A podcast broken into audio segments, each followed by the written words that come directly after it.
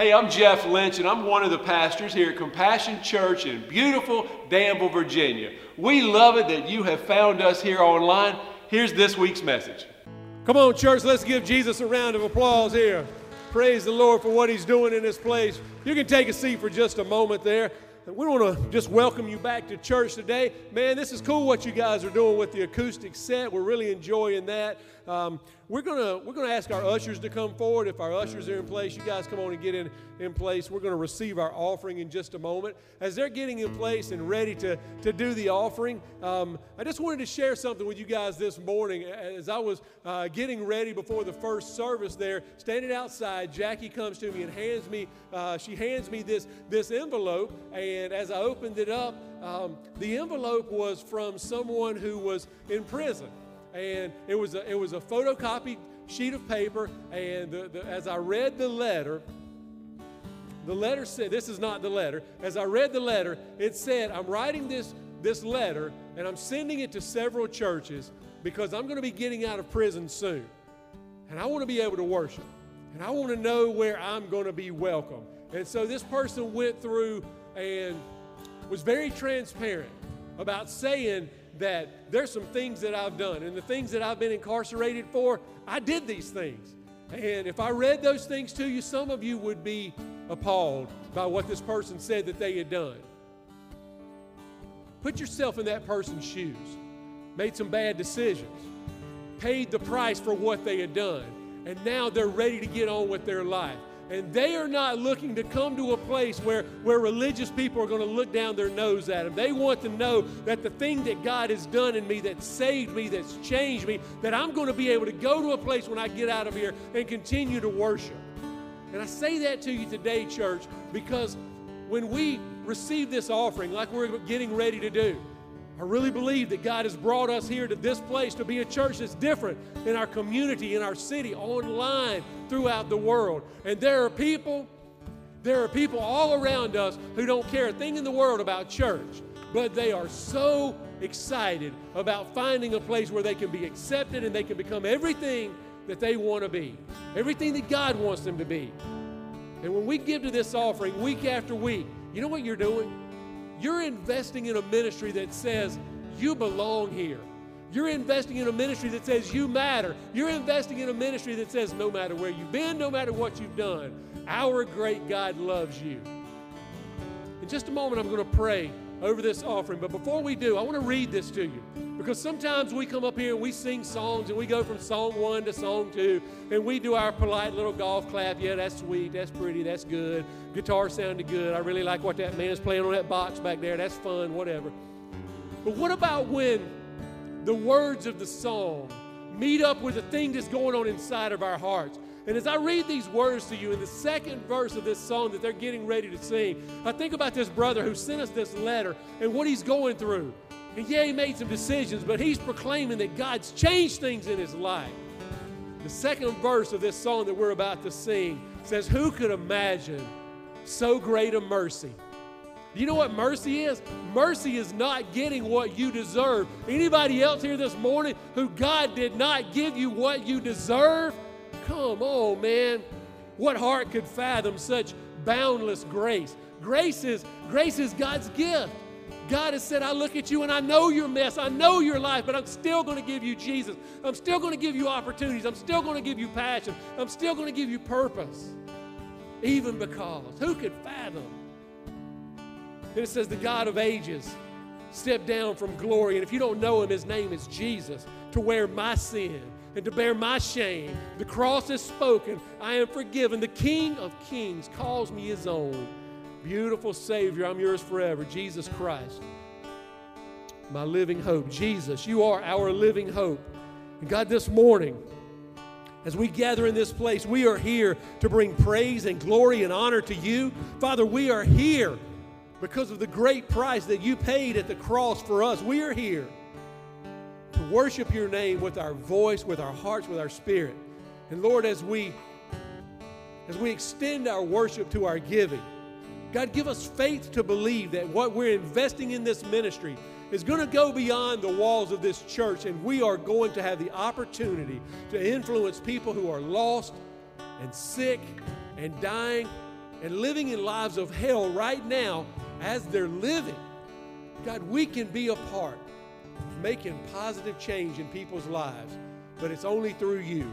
As we receive this offering, God, we ask you to bless it, to multiply it, take it into dark places, and bring the light. In Jesus' name we pray. Amen. You can pass those baskets. Come on, let's stand and sing together.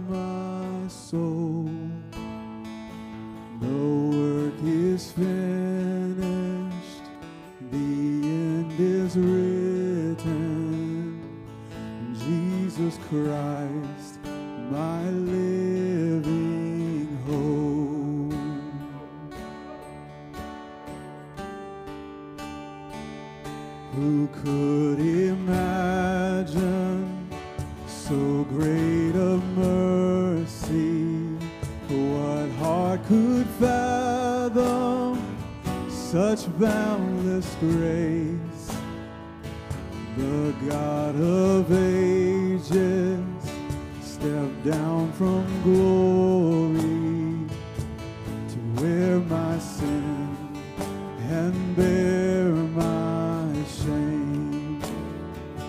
The cross has spoken, I am forgiven, the King of Kings.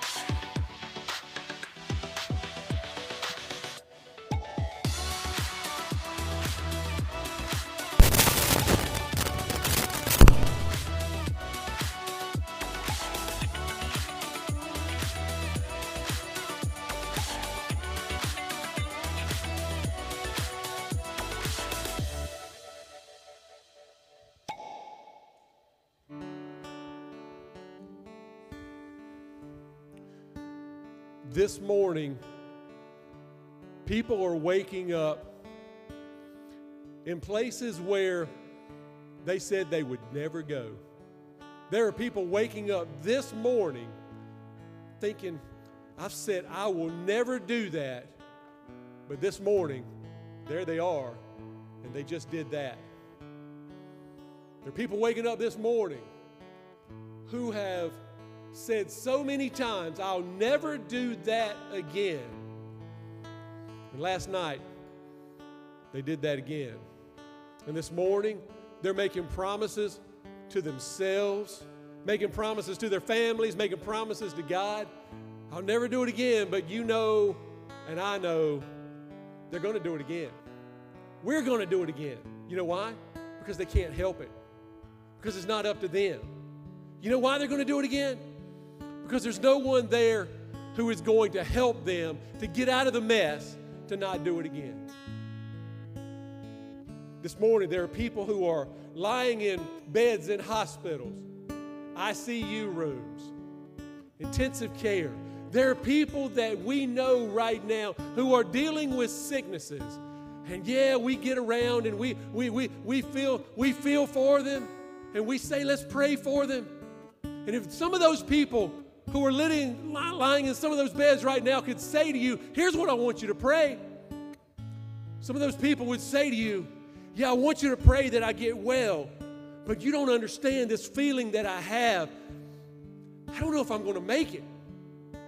And some of you, over the past week, my guess is some of you know people who have lost people who were close to them in the last week. Anybody in this room been to a funeral in the last week? Sure have. What am I telling you? God is putting people in our lives. And there are people who are broken and desperate and looking for that living hope that we sing about. But what are we doing? Do we get so comfortable in going to church? Oh, yeah, this is the thing I'm supposed to do. I'm supposed to go to church. I go to church several weeks out of the month. Yeah, I give some money, and I'm in that group. I have been preaching at this church eight years now. Count it up. Just about every Sunday, I preach at this church, no matter where we're located. Count it up. It's about 400 sermons. And I look beside all of us, and all of us have empty spaces beside of us. And all of us have people in our lives that we know that are struggling and hurting and broken and lost. And I just want to say to you today, church, I love you and I love coming to church and I love being your pastor. But I'm telling you, if the preaching has no power, if the preaching doesn't go beyond Sunday morning, then just tell me now.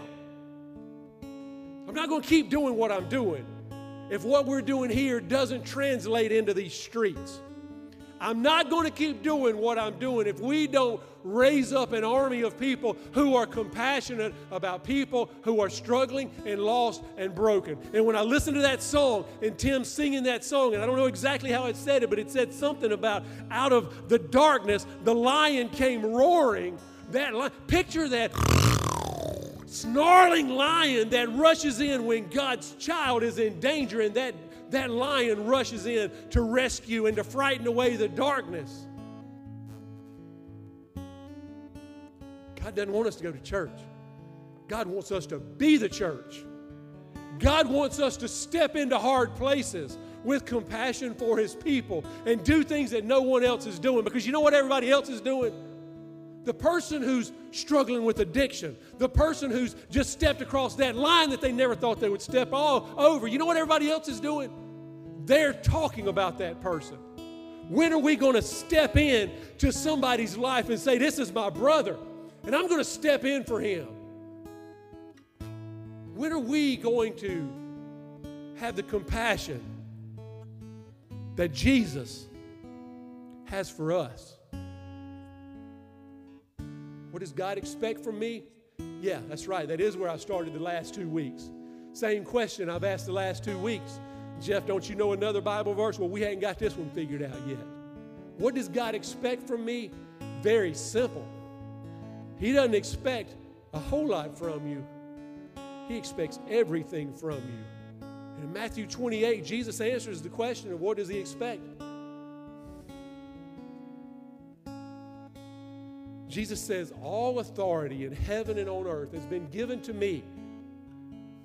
All authority Jesus is getting ready to go back to the Father. He's already come into the world. He's died. He's given his life. He's paid the price. All authority in heaven and on earth has been given to Jesus. And in that pause right there, what Jesus doesn't say is because the Father gave it to me, and now you have accepted me and you're following me. Not, you're not church people. I'm talking to people who are Christians, people who are followers of Jesus, people who laid down their lives. He's talking to his disciples, people who are following him. He says, All authority in heaven and earth has been given to me. And in the pause, what's not said is that because it's been given to me and because you are in me, when you accepted me, you accepted the blood of Jesus that covered me. Because you are in me, all authority has been given to you as well. What authority? Authority over sickness and disease and addiction and all of these things. What are you telling me, Jeff? What I'm telling you, some of y'all don't want to hear this. You don't want to believe it. It's too radical for you. But God is saying to some of us today that if you are in Christ, Jesus has authority over COVID. Jesus has authority over cocaine. Jesus has authority over addiction. Jesus has authority over infidelity. He has authority over all of it. And the problem today is that we know people whose lives are wrecked by it. And we go to church. We go to church. But do we go to that brother? Do we go to that sister in the name of Jesus, taking one or two of our brothers or sisters along and say, let's get you in the middle, let's huddle up and pray? I can't fix anything, but I can take it to Jesus. And Jesus has told me that He has authority to break the chains that's in your life. Wouldn't you just love to be a part of a generation that sees God do things like that in our world? Why is He not doing it? Because we're not asking Him to. All authority in heaven and on earth has been given to me. Then he says, therefore, because you have the authority to do all of these things, followers of Christ, because you have the authority to do these things, therefore, go. And it changed my life when I realized that in the original language, when he says, therefore, go, listen, God's not telling you to quit your job and move to Africa. He's not telling you to go to your boss and say, I need 10 days to go to India. He's saying there's somebody that lives two houses down from you and you know they're struggling in their marriage. She tells you about it all the time. You know that there's an addiction problem. You know that there's a, an issue, but you listen to it and you just shake, oh, that's so sad. That's so sad. When are you going to speak? When are you going to share your story about when you were lost and somebody came to you? When are you going to tell them about this Jesus that changes lives? If you had the cure to cancer, would you not take it to people? All authority in heaven and on earth has been given to me. Therefore, go and make disciples. What's a disciple? Jesus didn't go say go and, and get people to say a prayer. Jesus didn't say go and get people to jump into some water and be baptized. Those are good things. But being saved, being baptized is the process that gets you moving towards becoming a disciple. What's a disciple? Simply someone who is following Jesus. And when you're following Jesus, man, your life used to be taking you in a terrible direction, but when you get your feet on the path that leads you to stepping into the story that Jesus has written on your life, you get moving toward the passion and the purpose that He created you for. Therefore, go make disciples of all nations, baptizing them in the name of the Father, the Son, the Holy Spirit, teaching them to obey all these things I've commanded you. What did Jesus command us? Well, didn't he command us to not cuss and not to drink alcohol and not to have. No, he didn't command you none of those things. That was Moses' deal. Moses said, don't do all of that stuff. Well, we tried that. Jesus would say, Y'all tried that. That didn't work out too well. Y'all didn't do too hot at that, following all of those things. Jesus said, So since y'all can't do those things, I, perfect Jesus, came into this world. I went to the cross. I died. I paid my precious blood because you couldn't, so that in me, when the Father looks on me, he sees perfection. What does God command of us? Teaching them to obey all these things that I've commanded you. What's He commanded you? He said, Yo, this God that's calling to your heart and setting you on fire, figure out who that is. Find that voice that's coming from God and fall in love with Him. And let Him fill you up. And when He fills you, it's going to overflow out of you. Love God and let that overflow from you Love the person who's in the prison. Let it love the person who's stuck on crack and can't get off of it right now. Let it cause you to love the person who's made decisions that's isolated them and marginalized them. What if the people of God looked more like Jesus than we look like the church? All authority in heaven and earth has been given to me. Therefore, go make disciples of all nations baptizing them in the name of the Father, Son, Holy Spirit, teaching them to obey all these things I've commanded. And surely I'm with you always, even to the end of the age. You're not alone. Church, what is God calling us to? He's calling us to be light in a dark world.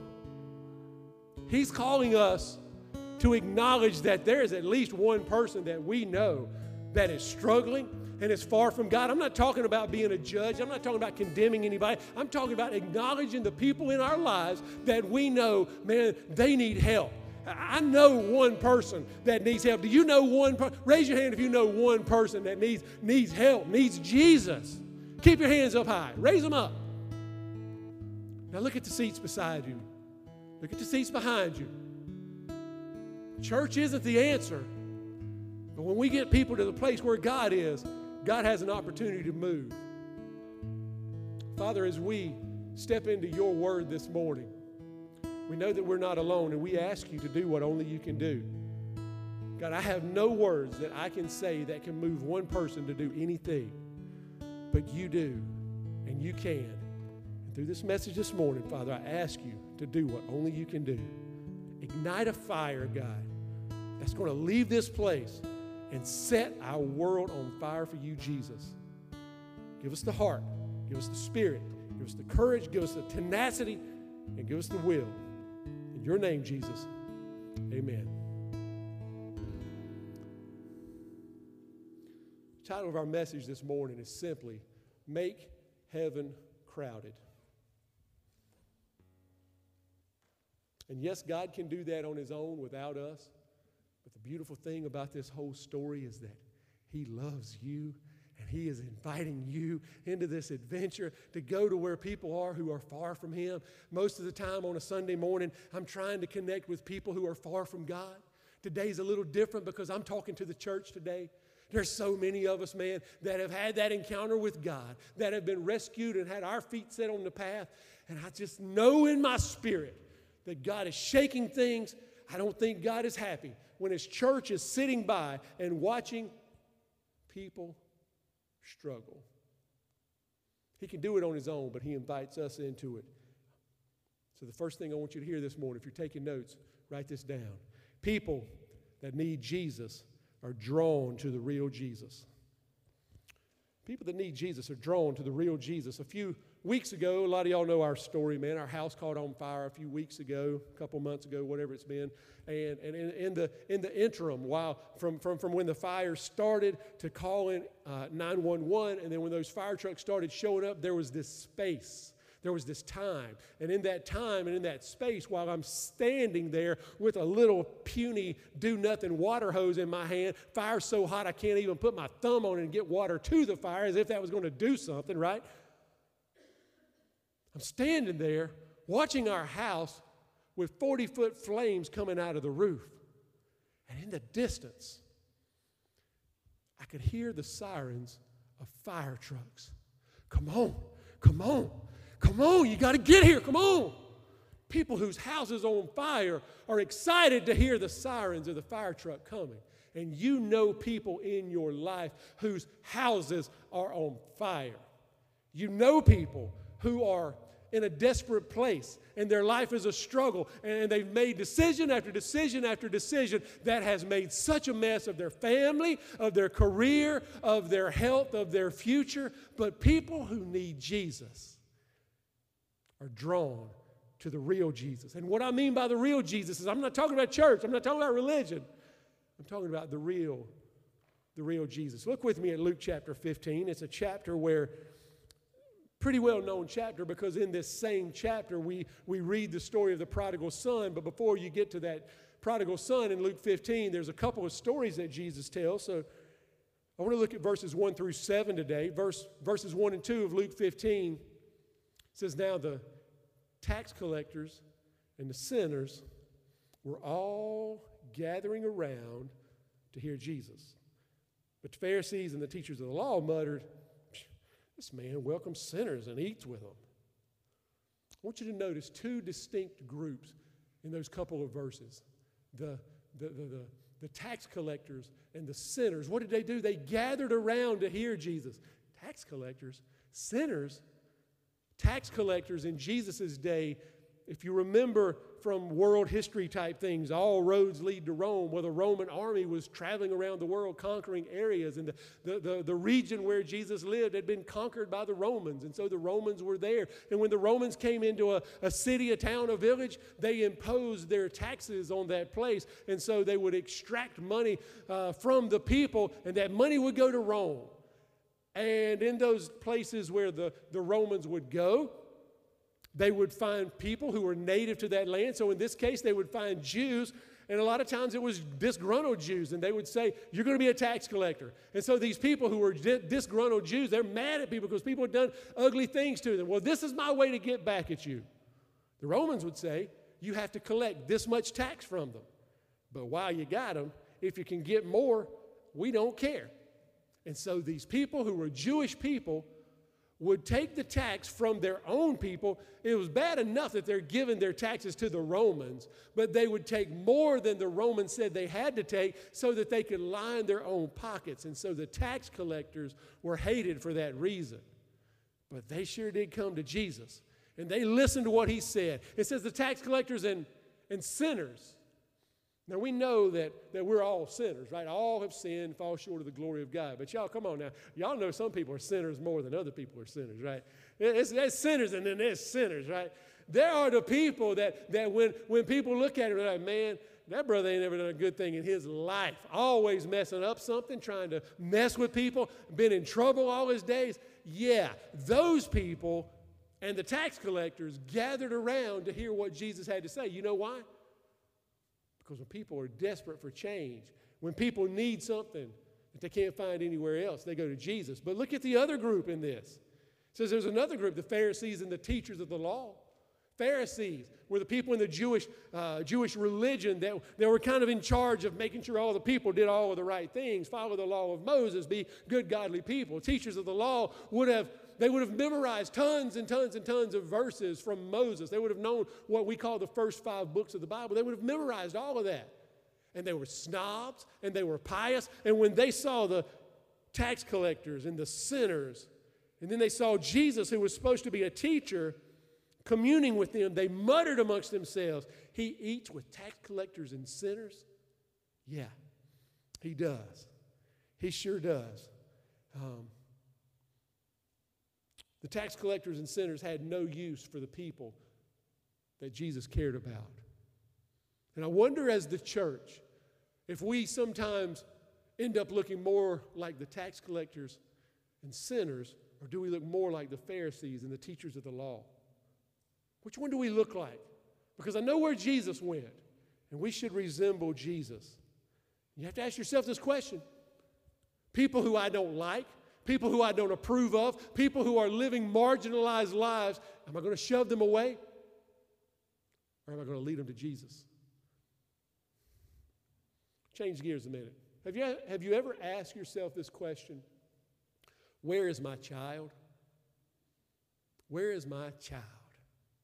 Um, a couple weeks ago, Mamaw and Naomi, who was 12, and Jeff Lynch made a little road trip to Macy's in Greensboro, North Carolina. And when you're a country boy who grew up in the trailer park and you go to Macy's, that's a big old building, y'all. That is a big building.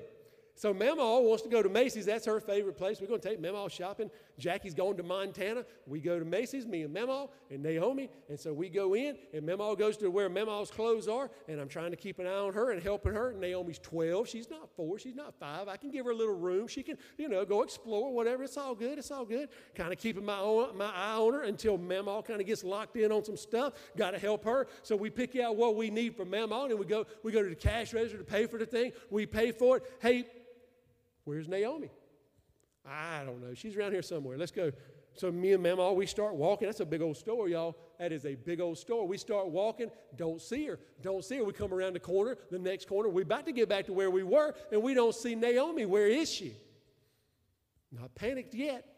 Mama said, You don't think she would have gone up those escalators, do you? I think, Oh, I absolutely know she would if she had half a chance.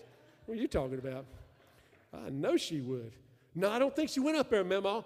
Let's make one, let's go, let's walk around again. So we walk around that whole thing again. Man, I was getting tired by this point. Y'all, second time around, it's starting to get on me a little bit because just a few days before that, I'd watched the news, and on the news, this, this mama's walking down the street with her two daughters. Car pulls up, er, stops. Man gets out of the car, runs around his car onto the sidewalk, grabs the mama's little girl, grabs her away from mama, runs back around the car, pushes the little girl into the parked car, and mama thinking fast, I don't know how she did this, but thinking fast, she runs in and she's like, um, uh, No, you're not taking my child, reaches through the window, grabs that baby, and pulls it back out the man was taking the baby. So I got that on my mind right now. I'm like, oh, hey, I may not have but one good arm, but I will wing you. You are not messing with my little girl. You hear me? Up the escalators I go. I'm going up the escalators. I'm looking, you know, riding up those escalators. I'm like, I believe I can see over this whole place right here. Can't see no Naomi. I go up. I walk around the whole thing. I'm getting ready to come down. I'm starting to get in a panic. Where's my little girl? I come back down the escalators looking over the whole thing. And there's Naomi. And I walk up to her and I wanted to just choke her little scrawny neck, but I didn't. Where is my child? Y'all, where is my child? Luke 15, verses 3 and 4. Then Jesus told them this parable. Suppose one of you has a hundred sheep and loses one of them. Doesn't he leave the 99 in the open country and go after the lost sheep until he finds it? Y'all, we have seven children and four grandkids. Can I tell y'all, in Macy's, I did not care where Ben Lynch was? Can I tell you that I didn't care where the other six were because Naomi was lost? Didn't know where she was?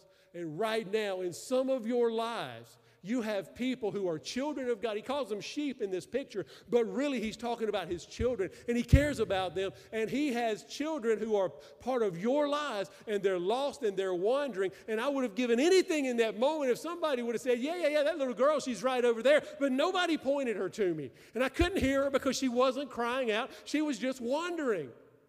Do you get it that there are people in your life that are just wandering and they're not crying out, but they're lost? And if somebody doesn't come to them, how are they going to find their way? Here's the next thing it's different.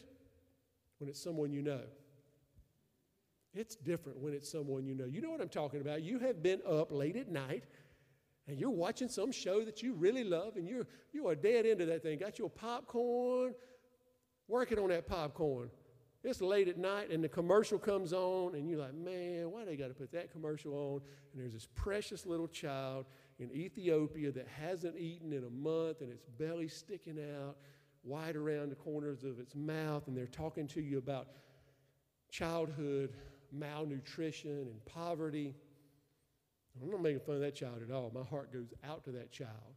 But where I'm going with this is it's one thing when its name is poverty. It's one thing when its name is malnutrition, but it's another thing when its name is Naomi. When its name is your son, your daughter, your friend, someone you know. It's just different when you put a name on it. It becomes personal. Look at verses 5 and 6. Jesus continues. He says, Hey, that sheep that was lost, that child that was lost, when he finds it, because it's personal, because he knows it, because it matters, because he's invested in this one, he joyfully puts it on his shoulders. And he goes home and he calls his friends, Hey, got it. I found her. She was, I, she was down at the creek messing. I got her. We all good. Calls his friends, neighbors, says, Rejoice with me. I found my lost sheep. Do you notice in that he says, he said, when, when he finds it, it just goes so quickly when you read it, when he finds it. It's like, oh, that just took like three seconds to read that.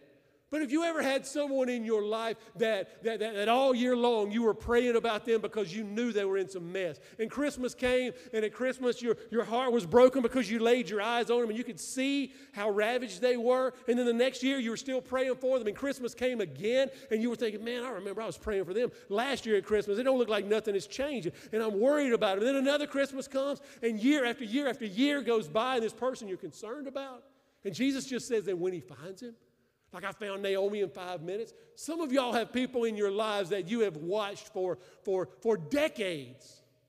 You've watched them. And you've seen the decisions and the choices, and they don't need you to come preach to them. They don't need for you to come and tell them what a jacked up mess they are. They need you to love them. They need you to put an arm around them. They need you to share your story. He puts his arm around them.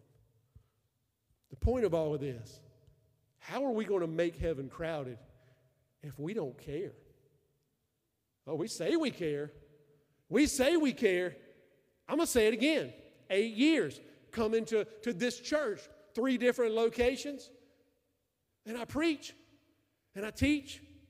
And I think, here's what I know. There's some of you in this room who have listened to me for years that, that the things I'm talking about, you do these things. There's some of you here who see people who are in the ditch and you go and you meet with them and you help them and you love them and you pray for them. But there's a lot of people, y'all. If I'm serious, if, I, if, if I'm honest, if preaching's not getting the wood hot, then what are we doing? Because there has to be a point where if we're going to make heaven crowded, there has to be a fire that started inside of us because we know what it's like to be lost and we know what it's like to be found, and we can't stand by why God's children, our people, our friends, our community citizens, whatever it may be, while they remain lost. Verse 7, Jesus says, I tell you, in the same way, there will be more rejoicing in heaven over one sinner who repents than over 99 righteous persons who do not need to repent.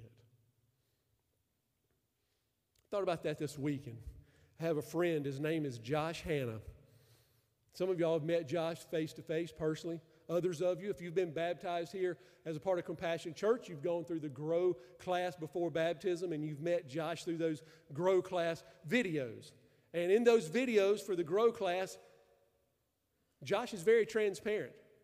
And he talks about his life before he had an encounter with Jesus. And if you've sat through those, those videos, you know this is not me talking about my friend, this is him talking about him. And he tells things that were a product of his life. He talks about how, eh, if you've ever spent any time with Josh, he'll tell you, I didn't grow up in a church where, where, where my family knew Jesus. And I didn't grow up with friends who knew Jesus. And, and Josh will tell you about things that he's done in his life that, that, that he's not proud of, that he's repulsed by. But there was a day where one of Josh's friends said, I want you to go to church with me. Josh went to church with his friend that day, and when he went to church with his friend that day, he had an encounter with the living Savior. That lion came roaring out of the darkness into Josh's life and fought off all of hell and allowed him for the first time to hear the voice of the Savior that said, Come out and follow me. And he gave his life to Jesus. And as a young man, he began doing the best he could to follow Jesus. Why am I telling you all of this? Because he's one person one person cared enough to take him to church. And when he got to church, he met Jesus. And when he met Jesus, he wanted to give his life to following Jesus. And so, not long after that, Josh, who was a drug addict at the time, gave his life to Jesus and he started going to church. Not long after that, he became the pastor of the church. Not long after he became the pastor of the church, the church was growing and growing and growing as he's figuring out things. And so, so, so he starts another church that he's going to and preaching to in the evening time. And in the meantime, all of his friends that were, were, were, were hooked on drugs and, and, and going to prison, all of these things, he starts talking to them about the Jesus he met. And now, I could take you to half a dozen of Josh's friends that I've met. Oh, you want to talk about his one friend? Where's his one friend? Well, he had this one friend that uh, was a meth dealer and he blew up his house cooking meth. You know where he is right now? Right now, he's at his church preaching to that church. You want to talk about his other friend? His other friend uh, spent, I don't know, better part of a decade in prison because of, because of selling drugs and various other things. You know where he is now? He got out of prison, and that man now is one of the leaders of Hope Center Ministries. Hope Centers are started all over the world, and that man, he, he, he gets people into the Hope Center. He preaches to them, he teaches to them. Lives are being changed. Why am I telling you this?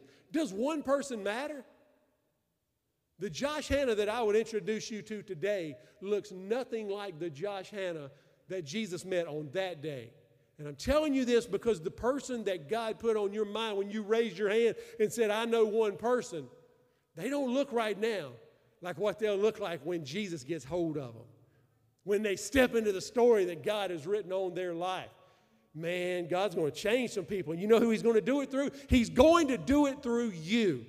But he's only going to do it through you when you have the faith that says, I know where I was, and a passion that comes from knowing who you were and what he brought you out of. And you say, God, nothing else in my life matters unless I'm flowing with you, unless I'm walking with you, unless I'm going in a direction where you fill me up. And then I go out into my day and you use me to let that Holy Spirit of God send his voice into dark places. God, I want to be the one. I'm not the hero, I'm just the guide. But God, if you'll let me, I will do my very best to guide people out of where they are. You say, Jeff, that all sounds good, but I don't know how to do that. How do I make heaven crowded? I want to give you five things real quick. Number one, learn what it really means to be really saved. If you are going to be a guide that leads people to Jesus, you can't, you can't be going to people telling them about a Jesus that you don't know anything about. You can't give people Sunday school Jesus when they're grown folks. What do I mean by that? Here's what I mean you cannot keep on telling people, just say this prayer and be baptized and then go on back and live your life the way you've always lived it. That is not following Jesus. Now, that's part of it. I don't want to confuse you. You got to read the word, though. It is by grace that you have been saved through faith, and that not of yourselves. It's the free gift of God, not by works, so that no man can boast. Grace, God gives that. Faith, I believe in you, Jesus. I want to give you my life. Jesus says, Well, I want you to give me your life, but when you give it to me, you need to understand what you're doing. What am I doing? You're giving me everything. You're going to lay down your old life, and you're going to step into this new life, and you're going to follow me.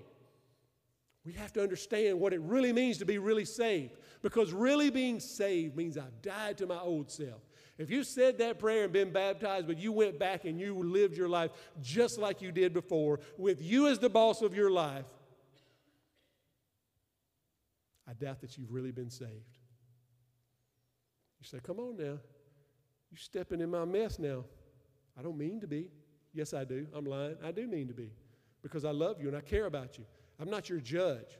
I'm not trying to be your judge. I just know that there's a devil of hell that, that is subtle and he wants to lull you to sleep and believing that you've checked off a couple of boxes and you can just go back and live your life. If you have not been transformed, radically changed, if your life doesn't look different, if you don't have a desire for the things of God, then are you in communication? Are you in connection with God?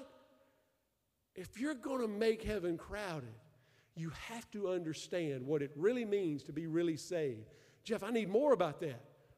Well, I've already preached that message. If you missed week one of this series, go back and watch week one of Bubble Busters on, on YouTube. You can go see that. Watch week two, where we go through the Romans road of salvation. I laid it all out there. The second thing, if you want to make heaven crowded, start or join a group to get equipped to be a disciple maker. Either start a group or join a group. Some of you who are here right now, you have everything that you need to be able to start a group, and it's just a group where we have conversation about who God is, how we can love God, and then how we can go out into our world and live it out. It's that simple. Some of you can do that. You could, you could, you could facilitate that group. Others of you who are here need to join a group. You know why? Because if that devil can keep you isolated, if he can keep you alone, if he can keep you from connecting with other believers, he's got you. He's got you.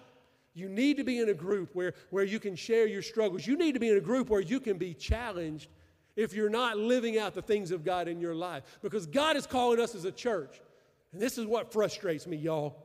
We have got to be more today, more like Jesus today than we were eight years ago. We can't keep on messing around with the same mess that we've messed around and be followers of Jesus. At some point, as followers of Jesus, we've got to become more like Him. And becoming more like Him means that we have a passion for the things that He has a passion for, and that's lost people. And until I start seeing people stepping in and saying, Yes, I will lead that group, help me to join that group. I want to be on that team, I want to make a difference. If I don't see that happening, if I don't see that happening, then I have to ask myself my, this question What am I doing? Am I leading you effectively? I very well may not be.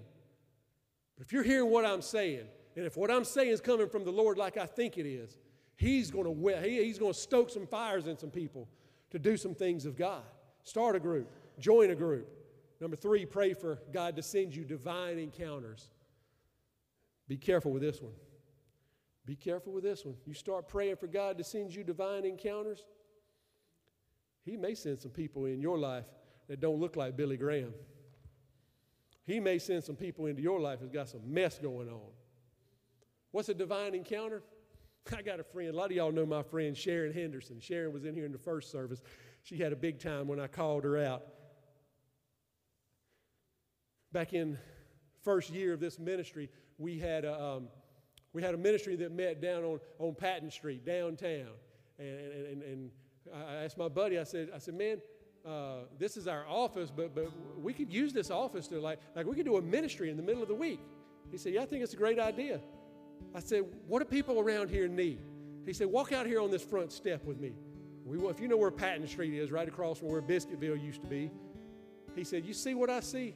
He said, there's like five or six steeples. Y'all been on Main Street. Y'all see the steeples, church after church. He said, you see all this?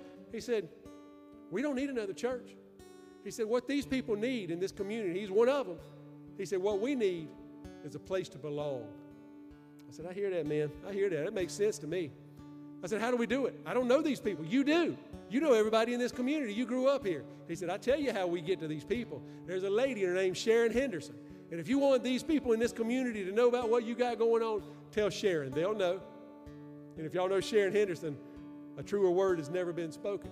Well, I'm not, I'm not sharing anything Sharon hasn't shared on her own. Sharon started coming to those meetings on Tuesday night where we would, we would sing, man, and we would tell stories about Jesus, and we would, we would have dinner together, and the, and the people from our church was intermingling, and we were making great friends. And Sharon met Jesus at that place at a divine encounter. God brought her to us. And Sharon will tell you that when she started coming to those, those meetings that she was in the streets. And she can tell y'all what that means. I'm not going to. But she knows where she was, and she met Jesus, and you can't keep that lady away from church right now. And she brings kids and she brings adults. What I'm telling you is when you pray for God to bring you people, be ready for Him to bring divine encounters. Say, how do I do that? It's the next thing. You got to be willing and ready to, to share your story. You got to be willing. You got to be ready to share your story because God's going to bring you divine encounters. Have y'all ever seen the Danville Life Saving Crew? Y'all seen those trucks out here, Danville Life Saving Crew? Do you think that somebody just has a heart attack and, and, and somebody says, oh, so and so's having a heart attack? I need to call somebody. I wonder what Bradley's doing this morning. Bradley, somebody's having a heart attack. Could you go down there and help them? Not really. I don't know what to do about a heart attack. I hadn't really studied about that. People that are part of Danville Life Saving Crew, they have they have spent time learning how to deal with things. They've invested in that deal. Man, those people have trucks and they have people who are uh, know everything about how to take care of someone and they're sitting there waiting on the call to come in. They're ready, they're prepared. Does the church look like that? Or do we look like people are saying, hey, when's the next service? What's Jeff want us to come to now? We've got to get ourselves ready. We have to know the scriptures. We have to be connected with people. We have to believe that we have authority from on high. And then the last thing, trust the Holy Spirit to save lost sheep. God wants to use you, but you're not the hero in the story. And the beauty of that is you don't have to take on the ownership of saving everyone around you. God will use you, but it's up to Him to save them. It's not up to you. I have had so many times where I've had conversations with people when I've shared the gospel and I've prayed with them. And I, have prayed after they left that God would save them. And, and sometimes that happens and sometimes it didn't. But it's not up to me to save them. It's up to me to share my story. It's up to me to put my arm around them. It's up to me to pray with them. It's up to me to send them that text message. It's up to me to care about them. And when I do that, we're planting seeds all along the way. And in your life, it's up to you to be prepared, to step into the story. But it's up to the Holy Spirit to do the saving. And I know I'm coming at you a little hard today, but this is the last message in this series called Bubble Busters, where we're pushing all of us to get outside of our comfortable bubble and to see people who are lost. And I really, with everything in me, I don't know who's listening. I don't know whose heart's being set on fire right now, but with everything in me, I know that God dropped this message into my heart for today. And I believe that there's some of you who are not going to rest until you figure out how it is that you can step into the story that He's written on your life. Would you stand to your feet right now?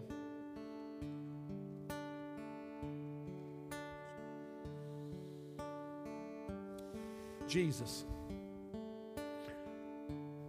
you have shown us the compassion that a shepherd has for lost sheep. You have modeled for us what it looks like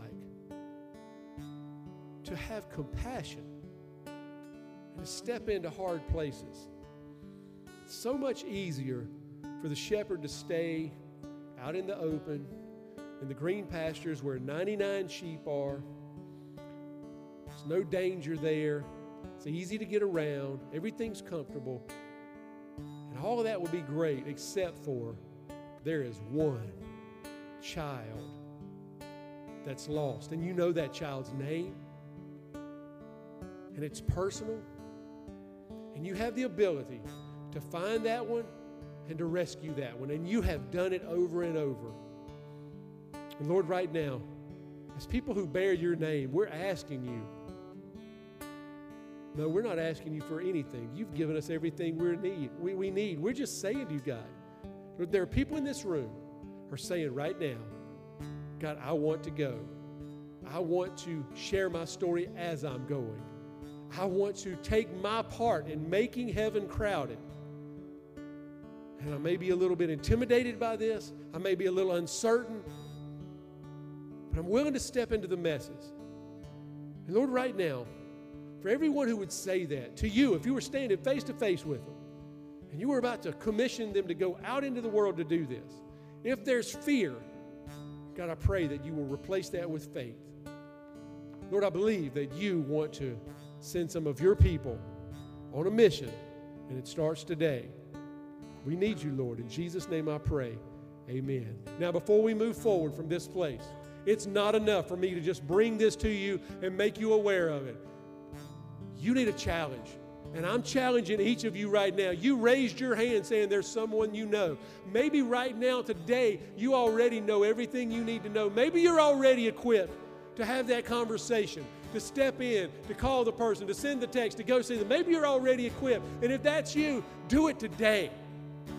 But if you're not prepared, if you're not equipped, if you're not ready, if you are a follower of Jesus and you need help, then I'm asking you, I'm begging you this week, start talking to God. How do I get ready? Teach me, show me.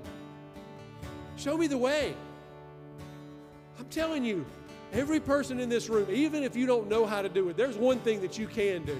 And that one thing you can do is you can, just like Josh Hanna's friend did, you can say, Come to church with me. And I'm asking you right now, in this next week, that person that God's putting on your mind, give them the chance to come to church with you. Ask them, bring them. I promise you, we are going to represent Jesus to them. We're going to make the introduction. It's up to them what they do from there. But it's not okay to do nothing.